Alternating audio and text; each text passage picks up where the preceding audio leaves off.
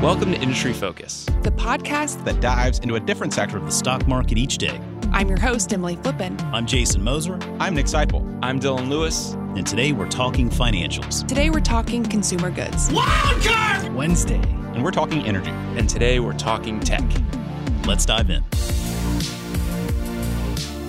Welcome to Industry Focus. I'm Nick Sciple. It's Thursday, and we are talking energy. My guest today is Jason Hall. Big news this morning. Uh, we, we, talked about last week. Uh, President Trump tweeted about some some rumors that the Saudis and Russia could be cutting oil production. Well, today we got some official news on that after an OPEC Plus meeting this morning, which I think still may be ongoing. Uh, with reports suggesting that there is an agreement to cut 10 million barrels per day of oil. Jason, just high level, uh, what are your thoughts on this uh, this news so far? Depends on on where you start, uh, where you're counting how much oil is actually being cut, right? So um, it's it's it's it's a good sign, and I think it was kind of inevitable we were going to see some cuts. Um, tomorrow, I think we've got the G20 energy ministers are talking, so this is going to be ongoing for a little bit. Um, but I think the big thing that investors need to take away from this is the market's still going to be just massively, massively oversupplied, um, and it's it's going to be months and months of, of oversupply. Uh, I mean, these uh, 10 million barrel cut. I don't know. I think we figure that's what less than half of what the demand destruction alone should be. Um, you know, I mean, Delta Airlines said their revenue is going to be not down 90 percent. Uh, jets use a lot of fuel. Um, nobody in America is commuting to, to work anymore.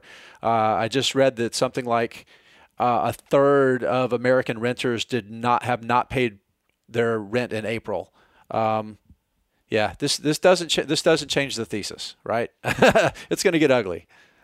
Right. So, so this cut of 10 million barrels per day, to your point on uh, depends where you measure from. Uh, at least for the Saudis, this this they're cutting 4 million barrels per day, or at least have agreed to. And this is off their record production levels in April. So it's worth noting that when this price war first started, uh, the Saudis uh, announced that they were going to bump oil production up to around 13 million barrels per day. If you net out uh, so those those increases of production from from what where they agreed to cut, we're looking at around one one and a half million barrels per day cut from where we started the year.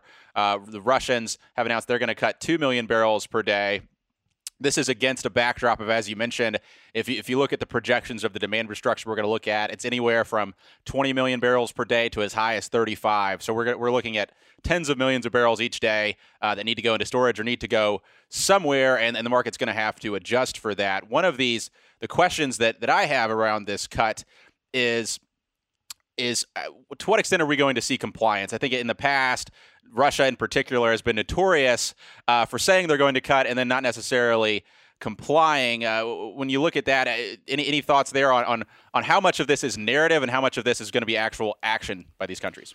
So I think we're, we're probably going to see a little more action in this in this environment than we than we have when things are a little bit more normal. Just simply because I mean this is this is the dis- demand destruction so bad that I think even even Russia is going to run into problems with where, where to put the oil, right? So I think uh, you know, I've read some really interesting some things over the past couple of weeks that talked about the tactics that Saudi Arabia has used over the past uh, roughly month to really because this started out, of course, with Saudi Arabia really kind of going after Russia's production and the logistics of the way uh, oil gets moved. Uh, Saudi Arabia really targeted flooding uh, in markets that that Russia uh, tends to target to really kind of paint them into a corner with nowhere to put their oil. Um, and that's and the, and the, the, the follow-on effect of that is is you know here in the U.S. Um, we've we've seen demand destruction create a situation where U.S. producers are you know by mid-May are going to be in the same same same boat. There's going to be nowhere to put all the oil, right? So I think we're going to see um, a little more of uh, these commitments being made simply because there's there's nowhere to put the oil, right? So, um, but I mean, the bottom line is that uh, Saudi Arabia's tack under the OPEC Plus um, group, which includes Russia as a, as a key producer, has their, their their thought process in the past has been, hey, just getting Russia to say we're going to cut is a stabilizing factor, whether the cuts actually happen or not. Um, but yeah, I think if you, if you look at you know where Saudi Arabia is going to be. I think they're, they're, they have agreed to like 8.3 million barrels a day in production, and that's about a million and a half down from where they were under the regime that expired at the end of March. Um, so the big four million they're talking about, as you as you alluded to, that's that's that's from their production today, right? Where we where we think that they probably are today. Um, so that's so that's you know that's kind of where that is. But again, to the I want to put some context on the demand destruction that we're seeing and what 10 million really means. So, you know, a month ago or a couple weeks ago, you know, we were hearing from some of the, the big oil traders there that, that kind of, you know, give a lot of information that the market kind of uses to price in oil. Um, you know, some of the, the expectations were that 20 million barrel a day decline, and now the numbers are getting bigger. Um, but but 20 million barrels a day, that's that's essentially what Russia and Saudi Arabia combined to produce uh, on an average day last year. So, I mean, we're talking about the number two and number three oil producers in the world behind the U.S. Uh, all of their production is is falling off the market um, in demand, and, and, and like like you said, you know, there's even that up to 35 million. Um, so here's the thing, right? So you take 10 million off the market, and again, that's 10 million from today. you know, so so it's really more like you know six or seven million if you start paring things back and looking at prior production levels. I mean, that's a bare fraction of of uh, of of the demand destruction that we're going to see. So think about the carry-on effects of that. So again, think about the U.S. You know, uh, we're we're more or less on track to be out of storage in the U.S. by mid-May.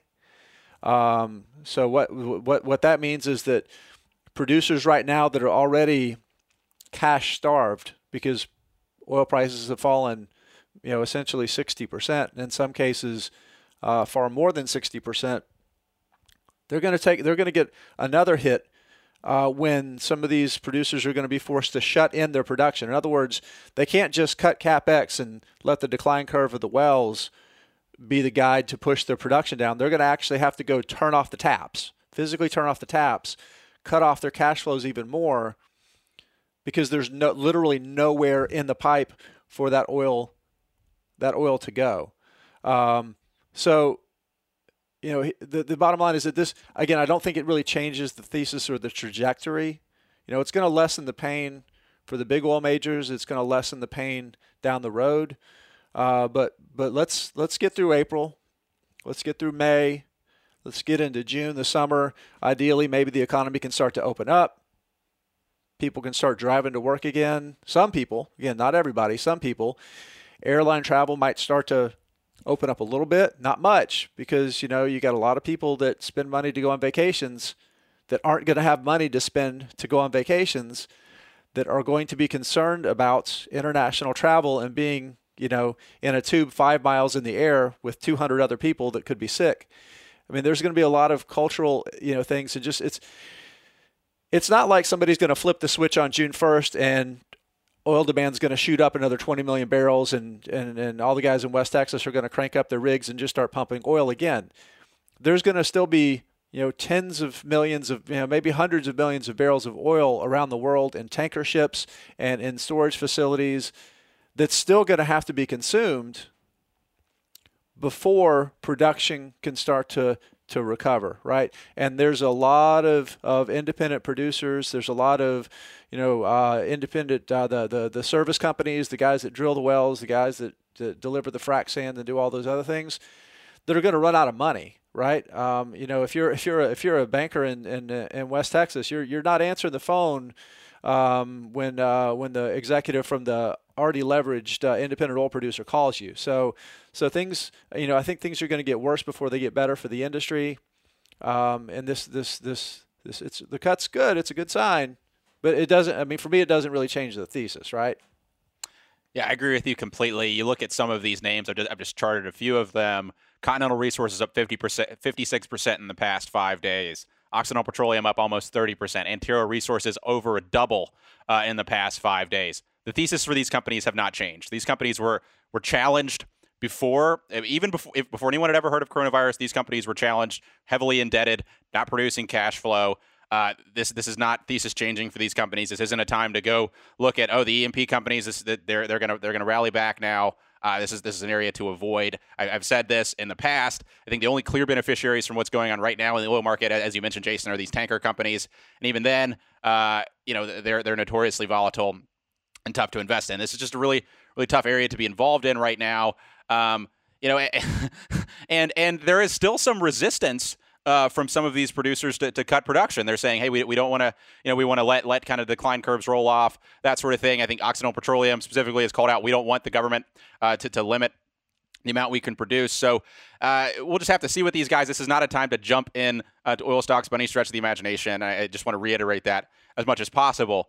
Now, when it comes to jumping in oil stocks, though, uh, the, there's uh, there was news as well yesterday, also uh, uh, from from the Saudis, that they had that their public investment fund had invested a billion dollars in a basket of European oil majors, including Total, Equinor, Shell, and and Eni. Um, and so, Jason, when you see this, obviously the Saudis ha- do have some inside information here on what cuts were going to come down the line. Throwing a billion dollars into the into these major oil companies, uh, what is your reaction to that? So a couple things. The the, the sovereign wealth, the Saudi sovereign wealth fund, I think it has what three hundred billion dollars or so in investments. Yep. So that's that's a third of a percent. Um, it's not like they've gone big here. Yeah, a billion is big, but as a as a percentage of those assets, it's not it's not a ton of money. Um, and you know, one of the things too is that, that, that, that over the past few years, there's the idea that, that the sovereign wealth fund was going to focus more on technology and and and help kind of be a driver to start you know creating the the, the, the future of what the Saudi economy is going to look like. Um, and it's still doing that to a large extent. But here's the bottom line: uh, if you if you look in the oil patch, you know, if you're if you're an investor, you know, you you, you, you right now is a great time to focus on what you understand and what you know, right? Because if you know a certain business or a certain market or a certain industry well, now's the time you can find the best bargains, right? The best opportunities to grow your returns when the market is down. And I think what they're doing is is they're they're they're saying, look, you know, Shell's down by half. It's a great business. It's it's a you know they have a, a massive amount of cash. Uh, they have a strong natural gas business that's still going to be you know pretty viable even as, as this plays out. The petrochem- petrochemicals business is pretty good. Um, and we we probably know what their production costs are better than than than, than a lot of people that work for Shell know. Um, so so they're saying you know we can buy a, a, an asset at half price, and you know in a few years the we're going to realize some value there. So I think that's that's part of it. I think the other part of it is you you notably you don't see ExxonMobil, you don't see Chevron, uh, you don't see any American um, super majors as part of these investments. Uh, the, the the the relationship you know, the U.S. buys a ton of, of, of oil from, from the Middle East, not as much as we used to. Europe buys a lot more. So I think that's more of a kind of a political signaling of, of where their interests are than uh, than anything else. But I don't think it really represents some major strategic shift uh, for how Saudi is going to invest its money. Um, I think it's just a smart tactical move to take advantage of, of, of the beaten down assets that are, are the ones that are going to generate positive returns with the least amount of risk from the sector. So I think that's that's an important thing to remember for as an investor. if you're just dead set on owning something in the oil st- uh, in the oil patch and taking advantage of the downturn, uh, and actually I wrote about this. Had an article called "Are Oil Stocks Cheaper Value Traps?" Uh, that we just um, that we just ran yesterday, um, and I suggest you take a look at it. Um, but it highlights the fact that right now in this segment uh, of the business, the best move to make is to find the companies that can avoid um, failing, right? You want to protect the downside first. So the strong, cap- well capitalized, the businesses that have the best access to capital, that have you know some some diversity in their operations. Um, so you avoid those unforced errors by investing in companies that you know that, that, that just frankly they may, they may they may fail because they run out of money. Um, then you can capture capture return. So I think that's that's essentially what they're doing. Yeah, one other thing I'll mention, we mentioned the importance of the narrative earlier, so saying the Russians will cut even if they even if they might not necessarily comply. You can see how this billion dollar investment is incredibly powerful for the narrative that that oil prices are going to be supported and that that sort of thing. Uh, just just that report that the Saudis are, are, buying these oil stocks, I think, gave a lot of people uh, this signal that hey, maybe maybe I can go in and buy. So so whether I think I think I think those companies uh, across the board uh, share those characteristics you mentioned of they have balance sheets to survive, that sort of thing. But as well, I think this move is, is very powerful for the narrative uh, that the Saudis are trying to put out uh, as well. One other big investment, and we may not have deep thoughts here, but it is quite interesting, uh, the Saudis bought an eight. 8.2% of the common stock outstanding in Carnival Corp, the cruise line. Obviously, the cruise lines have been suffering majorly uh, as a result of, of this coronavirus. A lot of these, you know, virus-laden ships floating around, uh, floating around the, the, the, oceans across the world, and that's driven down a lot of the uh, the stock prices. The Saudis jumping into Carnival. Uh, what do you think about that move, Jason? Um, I, I, have very little of, of value to to say here. I think I think you know. So first, first of all, cruise lines, airlines, hotels, these are these are all industries that are just getting pummeled right now, right? And it it's it's it's gonna it's gonna take some time. I think you're gonna see, you know, a lot of hotels are probably gonna bounce back faster than the others because it's a little, you know, it's it's it's it's cheaper. Uh, it's it's a more important business spend where businesses are to start uh, spending for travel a little bit more. Uh, but just I, I, think the cruise the cruise lines are really just to have a tough time a tough time bouncing back. But so so you think about uh, so so what did they what did they invest like six eight hundred million somewhere around there. Um, again, it's it's a it's a it's a bare fraction of, of that Saudi wealth fund, and Carnival is one of the bigger, more well-known brands in that space. So, you know, maybe call it a flyer. right. So, but I'm not. It's it's. I think there's still too much risk that that that, that uh, uh, yeah, it's not a space I'm looking to go after. Yeah, it's not a space I would pile in, and if you know, I I wouldn't necessarily use the Saudi Public Investment Fund as my signal of places to buy into. Uh, if you look at their track record, it hasn't necessarily been uh, the best in the world, but quite interesting uh, that, that somebody is, is believing in, in a significant way uh, in Carnival. The other big uh, big move, and this is away from the energy space, uh, but Warren Buffett. news came out last week that he had sold down his stakes in Delta and Southwest. Now, this is interesting. Anytime the Buffett buys or sells a stock, it's interesting, but it's particularly interesting because this came, I believe, less than a month or just over a month uh, after Warren Buffett had increased his stakes uh, in Delta. So uh, when you see Warren Buffett selling the airlines here, uh, reaction to that?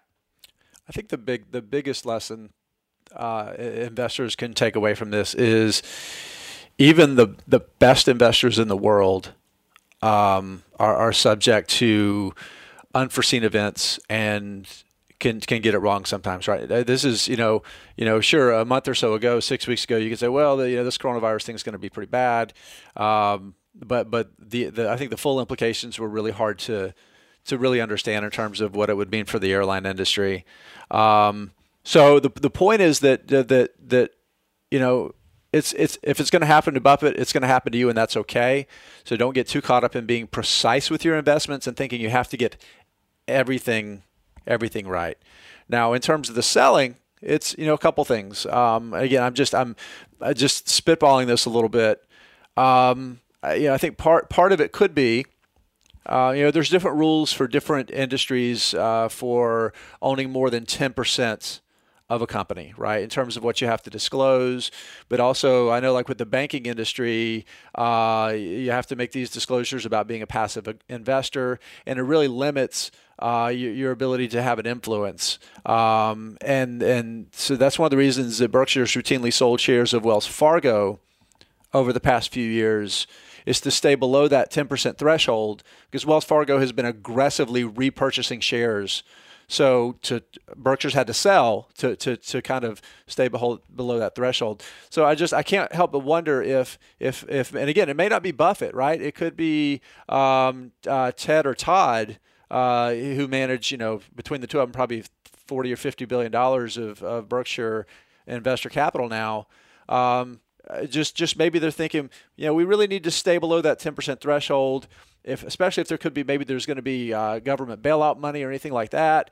I mean, there just could be other implications, and uh, they may just think it may just be a safer place right now to stay below those thresholds um, right now. So just just making a guess. Yeah, it's worth noting that that that um, that 10% threshold is the only reason we know about this transaction at all. Uh, because if you're a, if you're a 10% or greater holder, your, your regulations require you to disclose uh, sales and for, for all other transactions, we're not going to know what, what Berkshire Hathaway has done until 45 days after the end of the quarter when their 13F filing comes out. So that should be around May 15th, uh, I believe, and when we'll know all the rest of the transactions that they've done, they've taken place. I will say one thing about you know Buffett selling, and I think it's a valuable. You mentioned some valuable lessons for that uh, when it comes to not always being right, and also it's admitting when you're wrong. And I think Buffett has done a good job of that in the past. You look at his IBM investment, you look at a number of other investments he's made in the past. He's not afraid to to admit when he is wrong and cut his losses and move on and redeploy that capital to more more attractive opportunities. And I think that's the, those are that's something that we can learn from as individual investors as well. I uh, want to move on uh, to a couple listener questions. Uh, we got a number of questions about the Brookfield Infrastructure Corporation conversion uh, that came or spin out uh, that came uh, in the past recent weeks. So, so I read, read a question from Ed. Ed says, I've been a Motley Fool subscriber since 2005 and have been a listener of all of your podcasts since day one. Thanks for the great podcast. Well, thank you, Ed. Uh, He's uh, said he's owned Brookfield Infrastructure Partners for a while now. Originally bought a small portion during the financial crisis and have added more in recent years. His question is on the unit split that just happened in March. Uh, are they so? Are, are, investors supposed to receive one share of Brookfield uh, Infrastructure Corporation for every nine years of? Uh, excuse me, for every nine shares of Brookfield Infrastructure Partners they own. Uh, Jason, just high level, what, what are the details of this spinoff? Why is it happening? Yeah, so that's that's exactly how it reads. Uh, the uh, Brookfield explains it.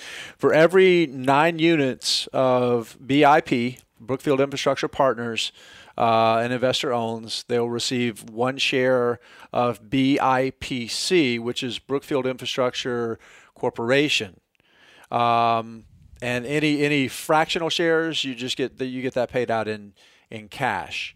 So the short version is that the motivation behind this spinoff uh, is that uh, Brookfield Infrastructure Partners is a publicly traded partnership. It, it, it, often you'll read about it, and it's called an MLP. It's not exactly an MLP, but for for our purposes, it's it's it's basically the same thing. There's just there's more limits on who will and who can invest in in an MLP. Uh, some institutional investors have rules in place, um, often for tax reasons. Uh, a lot of indices uh, do not include uh, MLPs. Um, and again, honestly, a lot of times it's for it's for because of the tax implications. If the if there are ETFs or mutual funds uh, that track those those indices, um, some brokerages uh, won't and let won't even let investors buy uh, MLP units uh, inside retirement accounts uh, because of tax consequences. There's something called UBTI. It stands for Unrelated Business Taxable Income. Uh, there's there's situations where you could actually end up having to pay income tax uh, on an investment inside of your retirement account uh, with these with these uh, partnerships. So by creating BIPC, Brookfield sidesteps all those tax implications and, and the other things that, that that they limit the investor pool. So this this should increase the size of the investor pool. Uh, that that consider uh, the the corporate BIPC to be an appropriate investment.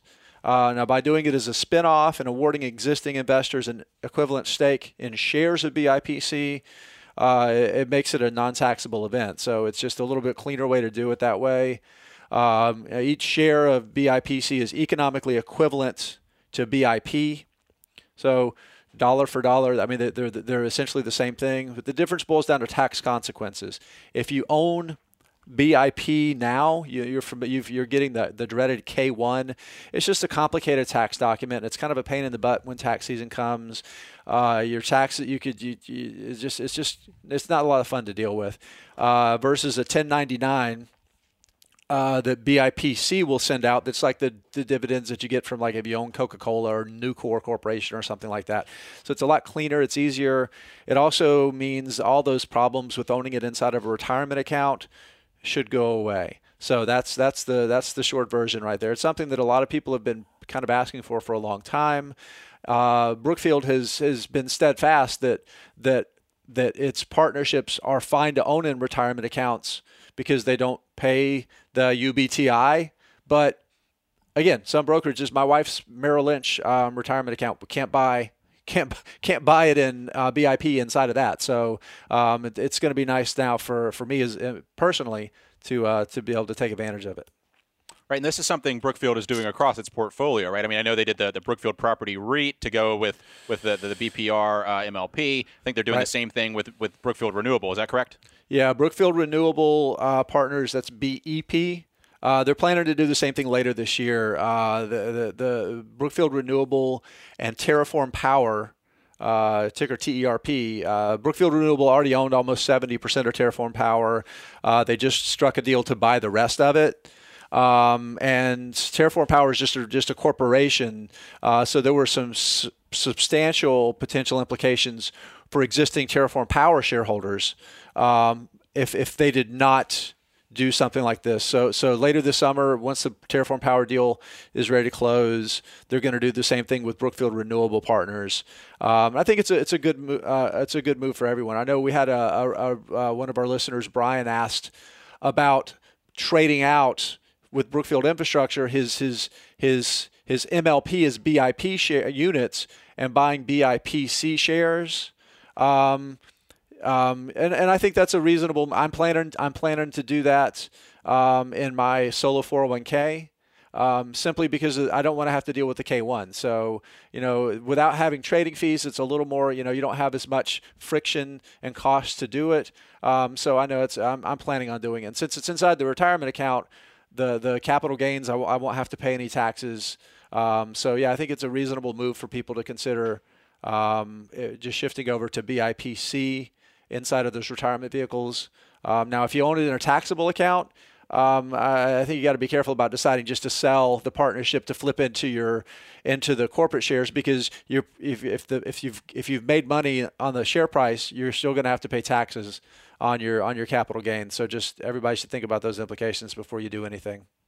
We can't give personal tax advice, but I think in that case, definitely talk to a tax advisor. Absolutely. Uh, to, to, to figure out uh, you, you, know your, your tax potential tax liability and how that uh, could affect you.